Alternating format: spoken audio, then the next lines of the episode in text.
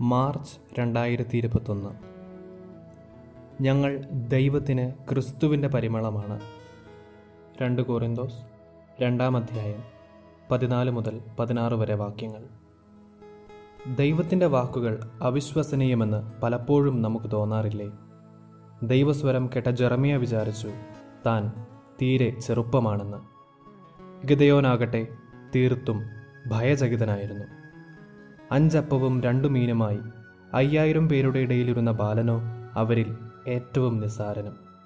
എങ്കിലും അവർ ദൈവത്തിന്റെ വാക്കു കേട്ടു വിശ്വസിച്ചു. നൂറ്റാണ്ടുകൾക്കു ശേഷവും അവരെപ്പറ്റി ധ്യാനിക്കുന്ന വിശ്വാസികൾക്ക് അവരുടെ ജീവിതം ഇന്നും പരിമളമാണ്. നീ ക്രിസ്തുവിന്റെ സൗരഭ്യമാണെന്ന് ദൈവം ഇന്ന് നിന്റെ ഹൃദയത്തിലും മന്ത്രിക്കുന്നു.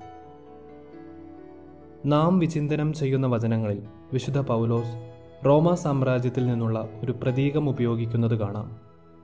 യുദ്ധകളത്തിൽ നിന്നും വിജയശ്രീലാളിതനായി മടങ്ങുന്ന സൈന്യാധിപനോടുള്ള ബഹുമാനാർത്ഥം നടത്തുന്ന ജയഭേരി നിറഞ്ഞ സൈനിക പ്രദർശനം. ജയഘോഷയാത്ര കടന്നുപോകുന്ന വീതിയിൽ റോമൻ ദേവന്മാരോടുള്ള ആദരവിൽ സുഗന്ധദ്രവ്യങ്ങൾ കത്തിച്ചിരുന്നു. കൊള്ള കൊള്ളമുതലും അടിമകളും തടവുകാരും ഉൾപ്പെടെ യുദ്ധത്തിൽ പിടിച്ചെടുത്തവയുമായി സൈനികർ അഭിമാനത്തോടും ഗർവോടും കൂടെ അടിവച്ചു നീങ്ങുമ്പോൾ വിജയശ്രീലാളിതരായ സൈനികരും കാഴ്ചക്കാരും മാധുര്യമേറിയ പരിമളം നുകർന്നിരുന്നു. വിശുദ്ധ പൗലോസ് പതിനാലാം വാക്യത്തിൽ സുവിശേഷവത്കരണ ശുശ്രൂഷയെ ഈ വിജയഭേരി മുഴക്കുന്ന സൈനിക പ്രദർശനത്തോട് താരതമ്യപ്പെടുത്തുന്നു. യേശു സർവസൈന്യാധിപനാണെങ്കിൽ അപ്പസ്തോല ഗണമാണ് വിജയശ്രീലാളിതരായ സൈന്യം. യേശു കുരിശുമരണത്തിലൂടെ പാപത്തിന്റെയും മരണത്തിന്റെയും ദുഷ്ടശത്രുവിന്റെയും മേൽ നിർണായകമായ വിജയം നേടി. ഒരുവനെ സ്വതന്ത്രനാക്കുന്ന ഈ വിജയം ലോകത്തിനു മുന്നിൽ ഘോഷിക്കാൻ അപ്പസ്തോലന്മാർ തീക്ഷ്ണതയോടെ യാത്രയായി. തങ്ങളുടെ വാക്കുകളിലൂടെയും പ്രവൃത്തികളിലൂടെയും ക്രിസ്തുവിൽ ജീവിച്ച അപ്പസ്തോലന്മാർ ചുറ്റുമുള്ളവരിലേക്ക് ദൈവത്തിന്റെ സത്യം പ്രചരിപ്പിച്ചുകൊണ്ട് നീങ്ങി. തങ്ങളെ സംതൃപ്തനാക്കാൻ കഴിവുള്ള ഒരേയൊരുവനായ യേശുവുമായി വ്യക്തിബന്ധത്തിലാകാൻ സകലരെയും ക്ഷണിച്ചുകൊണ്ട്. ഈ കാലഘട്ടത്തിൽ നാം ഇടപെടുന്ന സമൂഹത്തിൽ ക്രിസ്തുവിന്റെ സൗരഭ്യമാകുന്ന പുതിയ അപ്പസ്തോലന്മാരാകാൻ നാം അഭിഷേകം ചെയ്യപ്പെട്ടിരിക്കുന്നു. യഥാർത്ഥ സ്നേഹവും വിശ്വാസവും ഹൃദയംഗമമായ മാപ്പു നൽകലും ദയയും കരുണയും ശാന്തിയും ഒരിക്കലും തിരിച്ചറിഞ്ഞിട്ടില്ലാത്ത വ്യക്തികൾ നിറഞ്ഞ ഈ ലോകം വാസ്തവത്തിൽ യേശുവിന് വേണ്ടി ദാഹിക്കുകയാണ്. പുറന്തള്ളപ്പെട്ടവരും കുറ്റബോധത്താൽ ഭാരപ്പെടുന്നവരുമായ അവർ ദൈവത്തിന്റെ സ്നേഹത്തിന്റെയും ക്ഷമയുടെയും സുവിശേഷത്തിൽ വിശ്വസിക്കണമെങ്കിൽ അതവർക്ക് വിശ്വാസയോഗ്യമായിരിക്കണം. സുവിശേഷ സന്ദേശത്തെ സംബന്ധിച്ചിടത്തോളം ദൂതനും ദൂതിനും തുല്യ പ്രാധാന്യമാണ് നാം പ്രഘോഷിക്കുന്ന പരമത്യാഗത്തിന്റെ സന്ദേശത്തിന് നാം ജീവിതം കൊണ്ട് സാക്ഷ്യം വഹിക്കണം. ഇല്ലായ്മ അനുഭവിക്കുന്നവരെ അന്വേഷിച്ചാണ് യേശു ഈ ധരയിലൂടെ സഞ്ചരിച്ചത്.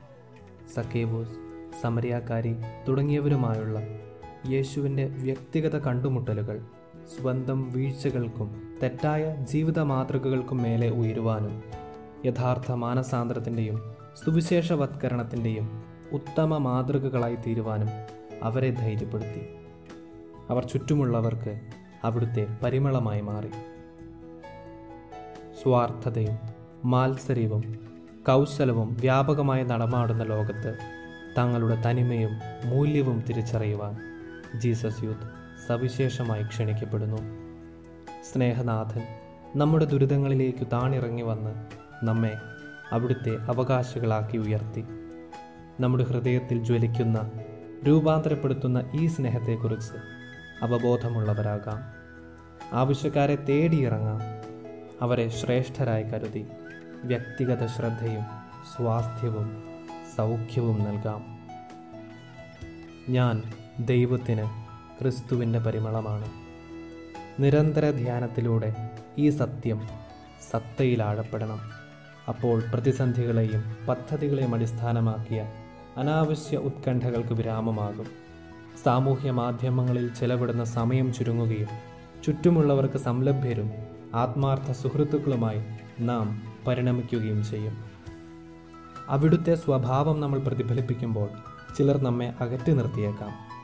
എങ്കിലും ത്യാഗപൂർണമായ ജീവിതം കണ്ടും നാം പ്രതിനിധീകരിക്കുന്നവ തിരിച്ചറിഞ്ഞും അനേകർ ചോദിക്കും എന്തുകൊണ്ടാണ് ഈ സുഗന്ധം? ഇത്തരം സൗരഭ്യത്തിന് കാരണമെന്താണ്? തങ്ങളുടെ ഹൃദയങ്ങളിലേക്ക് സ്വർഗം കൊണ്ടുവരാനുള്ള തിരഞ്ഞെടുപ്പ് നടത്താൻ നമ്മുടെ ക്രൈസ്തവ സാന്നിധ്യം അവരെ പ്രേരിപ്പിക്കും. ഉണരാം പ്രശോഭിക്കാം ക്രിസ്തുവിന്റെ പരിമളമാകാം. അതെ നമ്മൾ അതാണ്. എന്തെന്നാൽ ദൈവം നമ്മുടെ ഹൃദയത്തിൽ നിരന്തരം മന്ത്രിക്കുന്നതും അതുതന്നെ.